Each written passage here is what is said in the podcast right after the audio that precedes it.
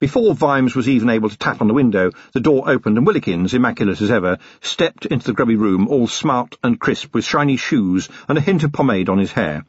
The three men then watched Vimes heave at a likely ring on the floor, which pulled back to reveal the trapdoor to a dark cellar and a ladder going down.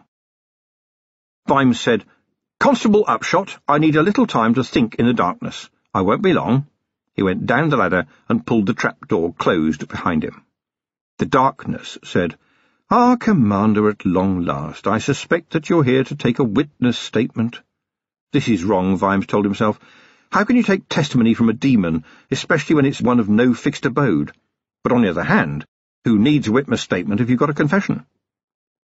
Up above, Ted Flutter's eyes rolled this way and that as he analysed the situation. Let's see, we have one young twit who is playing at being a copper, and a snooty butler type all pink and shiny. I reckon Mrs. Flutter's little boy's out of here. At this point, at this very point, Willikins, without looking at Flutter, reached into his jacket, and there was a slap as he laid down a steel comb on the table in front of him. It gleamed, and it gleamed even stronger in Flutter's imagination. He took one look at Willikins' expression, and Mrs. Flutter's little boy decided he would sit very still until that nice Commander Vimes came back. Out of another pocket, Willikins produced the sharpest-looking knife Flutter had ever seen, and without paying any attention whatsoever to Flutter, began to clean his fingernails.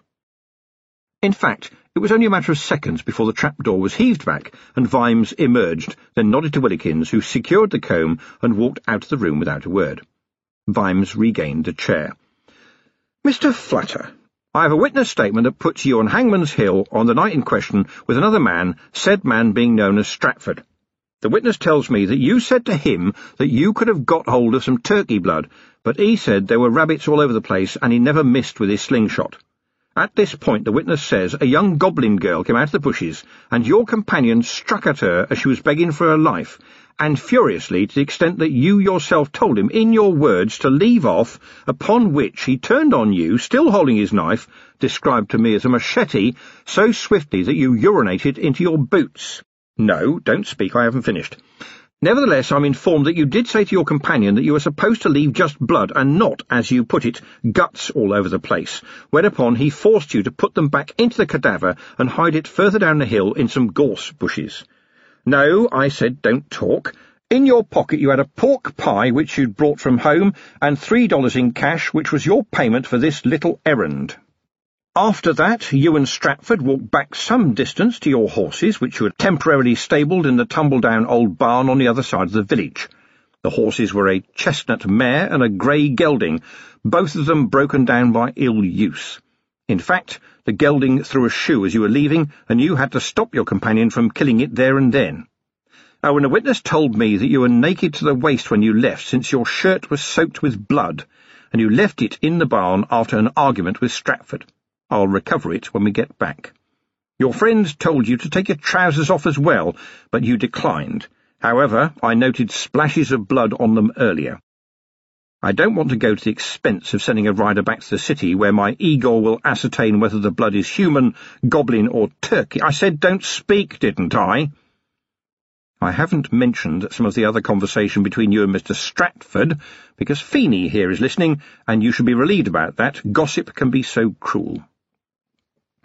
And now, Mr. Flutter, I'm going to stop talking, and upon doing so, I would like the first words you utter to be, pay attention, I want to turn King's evidence. Yes, I know we don't have kings any more, but nobody has amended the law. You are a little shit, but I'm reluctantly persuaded that you were dragged into something beyond your control, and worse than you could have imagined. The good news is that Lord Vetinari will almost certainly take my advice, and you will live. Remember, I want to turn King's evidence. That's what I want to hear, Mr. Flutter. Otherwise, I'll go for a walk and Mr. Willikins will comb his hair. Flutter, who had listened to most of this with his eyes shut, blurted out the words so fast that Vimes had to ask him to repeat them more slowly. When he had finished, he was allowed to go to the privy, with Willikins waiting outside, cleaning his nails with his knife, and Feeney was sent to feed the frantic turkeys. For his part, Vimes entered one of the stinking sheds and prodded around in the dirty straw for what he knew would be there. He was not disappointed. Sufficiently close to, the smell of tobacco was just discernible above the stifling stink of turkey. He rolled a barrel out, found Feeney, and said, I think this is full of tobacco, and so I'm intending to take it as evidence. Your job right now is to scout out a jemmy for me, and somebody known to you as a decent, upstanding citizen, insofar as there might be one around this place. Well, there's Dave who runs the Dog and Badger, Feeney volunteered. And is he an upstanding citizen? said Vimes. I have seen him sitting down, said Feeney, but he knows the score if you get my meaning. Vimes nodded, and waited a few minutes before Feeney returned with a crowbar, a bandy-legged man, and a small tail of people who, for the moment, until proved otherwise, had to be counted as innocent bystanders. They gathered around as Vimes prepared to open the barrel. He announced, Pay attention, gentlemen. I believe this barrel contains contraband goods. He rolled up his sleeves. You see that I have nothing up my sleeves but a crowbar in my hand. And with some effort on his part, the lid of the barrel came off and the smell of tobacco was overpowering, and some of the bystanders decided it was now time to take the wonderful opportunity for a quick, nonchalant walk. Vimes pulled out bale after bale of brown leaves bound with cotton. Can't take too much on the coach, he said, but if Mr. Dave here will, as an upstanding member of the community, sign to say that he saw me pull these from a sealed barrel, then you, Mr. Feeney, will take a brief statement and we can all go about our business. Feeney beamed. Oh, very well spotted, Commander. I reckon you could hide anything in this stink, eh? After a moment he looked at Vimes and said, Commander? Vimes appeared to look through him and said, You're going to go far, Chief Constable Upshot. Let's empty the whole barrel, shall we? He didn't know where the thought had come from. Maybe from first principles. If you were going to smuggle, where would you stop? What would your market be? How would you get the best price per pound of product carried? He pulled and pulled at the bundles, and one, almost at the bottom of the barrel, was noticeably heavier than the others. Trying to keep his expression unchanged, he handed the heavy bundle to Feeney and said, I'd be grateful if you and Mr. Dave would open this bundle and tell me what you see inside. He sat down on the barrel and took a pinch of snuff, while behind him he heard the rustling, and then Feeney said, Well, Commander, what this appears to be— Vimes held up a hand. Does it look like stone dust to you, Feeney? Yes, but... Vimes held up his hand again. Does it appear to have little red and blue flecks in it when you hold it up to light? Sometimes the ancestral copper in Feeney picked up the vibration. Yes, Commander Vimes. Then it's a good job for you and your friend Dave. Vimes glanced at the said Dave for the second time and decided to give him the benefit of the doubt. That the two of you are not trolls, because if you were, you'd be stone dead, as it were, right now. The stuff you are holding is crystal slam, I'd bet my badge on it. Troll kids use it as a drug, do you know that? They take a hit as small as your little pinky and think they can walk through walls, which they invariably do, too, and when they've done it a few times more, they drop down dead. It's illegal everywhere in the world, and very difficult to make because the smell when they're boiling it up is unmistakable. You get a lot of sparks, too. Selling it is a hanging offence in Ankh-Morpork, Uberwald, and every troll city. Diamond King of Trolls gives a very handsome bounty to anyone who presents him with evidence of manufacture. Vimes looked hopefully at the aforesaid Dave, just in case the man would take the bait. No, he thought, they wouldn't do it round here. All this tobacco must come from somewhere hot, and that means a long way away. Gingerly they broke open other barrels and found plenty of tobacco and several packs of very high-class cigars, one or two of which Vimes put in his breast pocket for detailed forensic examination later. And somewhere at the bottom of every barrel there were neat packets of Crystal Slam, Slunky, Slab, Slice, and Slap, all of them very nasty, although slap was generally considered to be a recreational drug, at least if your idea of recreation was waking up in the gutter not knowing whose head you had on. As many samples as possible were piled into the coach, and Vimes only stopped when it started to creak. The other barrels were piled up, and at Vimes's instigation, a very proud Chief Constable Upshot set fire to them. When the controlled drugs caught alight, there was a brief display of pyrotechnics, and Vimes thought to himself that this was only the start of the fireworks. As people came running out to see what was happening, Vimes reassured them of his bona fides and explained that Mr. Flutter would be away for a while, and could somebody please look after the birds. The responses he got made it clear that the neighbourhood considered a world without Mr. Flutter and his stinking turkeys would be a much better world, so the last thing that Vimes did was to open the sheds and let the wretched creatures take their chances. As a last little bright idea, Vimes beckoned to the nervous Dave and said, Diamond King of Trolls will be very appreciative of this day's work. Of course, as serving officers we wouldn't be able to take any remuneration. We wouldn't, said Feeney hopelessly. Vimes ignored this and continued. I will, however, see to it that your help today is suitably rewarded. The publican's face lit up. Something about the words diamond and rewarded in the same sentence does that to a face. They travelled with the creaking coach doors locked, but with the window slightly open because Mr. Flutter was currently not somebody you would wish to be in any confined space with. He appeared to be sweating turkeys. King's evidence, that was a result. Flutter hadn't thought about arguing, and Vimes had seen his expression as the summoning dark's statement was presented to him. Vimes had noticed every wince and shiver of recollection that, taken together, added up to rights well banged. King's evidence. Any man would opt for that to save his skin, or maybe for a better class of cell. You took King's evidence to save your miserable hide, and it might indeed do so, but at a price, and that price was death by hanging if you lied. It was one of the absolutes.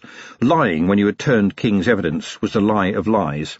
You had lied to the judge, you had lied to the king, you had lied to society, you had lied to the world, and thus the cheerful Mr. Trooper would welcome you to the gallows, and shake your hand to show you there were no hard feelings, and shortly afterwards would pull the lever that would drop you from the world you had betrayed and stop halfway down. And then, of course, there were the troll drugs. The evidence of their existence worried Flutter so much that he invented new gods to swear to that he knew nothing about them.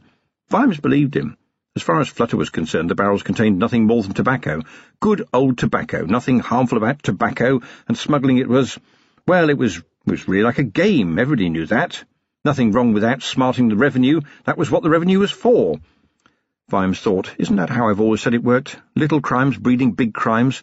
You smile at little crimes, and then big crimes blow your head off.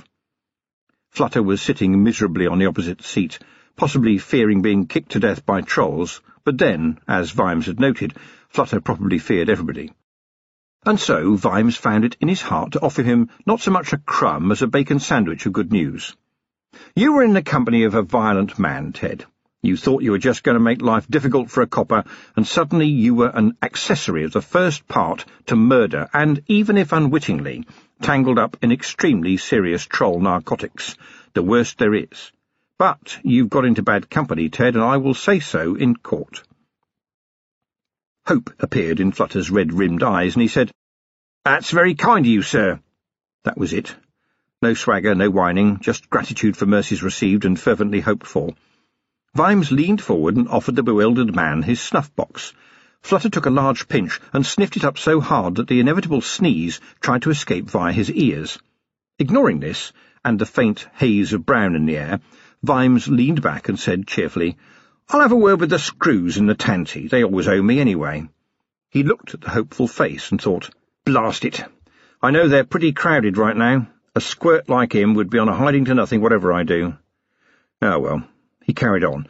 No, Mr. Flutter. Tell you what I'll do. At least we'll put you in a cell in Pseudopolis Yard. How about that? It can be lonely in a cell all by yourself, but some might consider that a blessing especially after fifteen minutes in some part of the tanty, and besides, my lads are fairly chatty when there's not much happening. We also have a better class of rat. The straw is fresh, and we don't gob in your stirabout. And if you're helpful and don't keep people awake at night, then you'll be as right as rain. You won't have any trouble from me, Commander. The words came tumbling, frantic to be heard, and terrified they might not. Glad to hear it, Ted, said Vimes jovially. I like a man who makes the right choices. Incidentally, Ted, who suggested you play the little trick on the hill? Honestly, sir, it was Stratford, sir. He said it would be a little joke, and I know what you're going to ask me next, sir, and I asked him who was behind all this, because it worried me a bit, seeing as mostly I breastbreed turkeys and roll barrels around, you understand? Flutter assumed the expression of a simple, honest working man. He said that if he told me, he'd have to kill me, and I said to him, I said, thank you all the same, Mr. Stratford, but I won't put you to the trouble and I kept my mouth shut because he had a funny look in his eye. Flutter seemed to think for a moment and added, He always has a funny look in his eye. Vimes tried to pretend that this was of little interest. Like a man with a butterfly net, a killing jar, and a passion to pin to a cork board the last of the very rare Lancre blue butterflies that has just taken its repose on a thistle nearby, he tried to do nothing to make his quarry take flight. In an offhand way, he said, but you do know, don't you, Ted? I mean, you're smart, Ted, underneath it all. A lot of people would say that two planks were smarter than you, but frankly, you can't make a success of things in this old world without keeping your eyes open and your ears too, right? But of course, who would tell anything important to a twerp like Flutter? He wasn't even a henchman. You needed a certain amount of tactical thinking before you could properly hench. But henchmen hang about, and when they're with somebody as thick as Flutter, they don't always guard their tongues. Aloud, he said, It's a shame, really, Ted, you being the only one to get banged up for all this, seeing that all you really did was help out a mate for a couple of dollars and a pint, don't you think? Terrible, isn't it? A decent folk have to take the rap, yes, especially when it's a big rap. He stopped talking and watched Flutter's face. Well, said Flutter, one day, when he was a bit excited, he did say to me that Lord Rust depended on him, took him into his confidence and everything, and made sure his pockets always jingled, but I reckon that was nothing but boasting. Vimes was impressed at his own patience, and said, Look, Ted, did you ever hear either of them talk about the Goblin Girl? A horrible grin suffused the man's face. I could if you want me to, Commander. Vimes stared at Flutter for a moment and said, Ted, I want to know things that you have either seen or heard, not things you may have imagined, and, and this is the important bit, Ted, not things made up to please me, right? Otherwise I won't any longer be your friend. Vimes stopped to think for a moment. Did you ever hear Lord Rust or Stratford say anything about the blacksmith? It was an education watching the prisoner rack his brains. He looked like a big dog chewing a toffee. Apparently he found something, because his next words were, The blacksmith? I didn't know that it was about the blacksmith.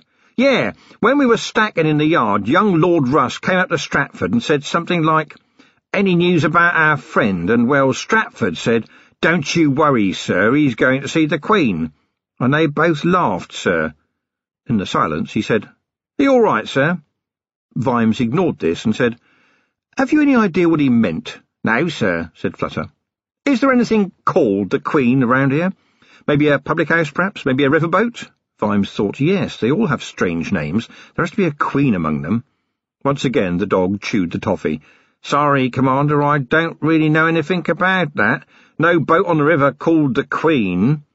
Vimes left it at that.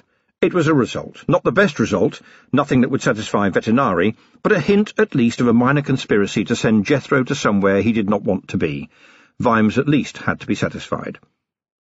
Vimes realised that Flutter was holding up his hand, cautiously, like a child half fearful of a reprimand from the teacher.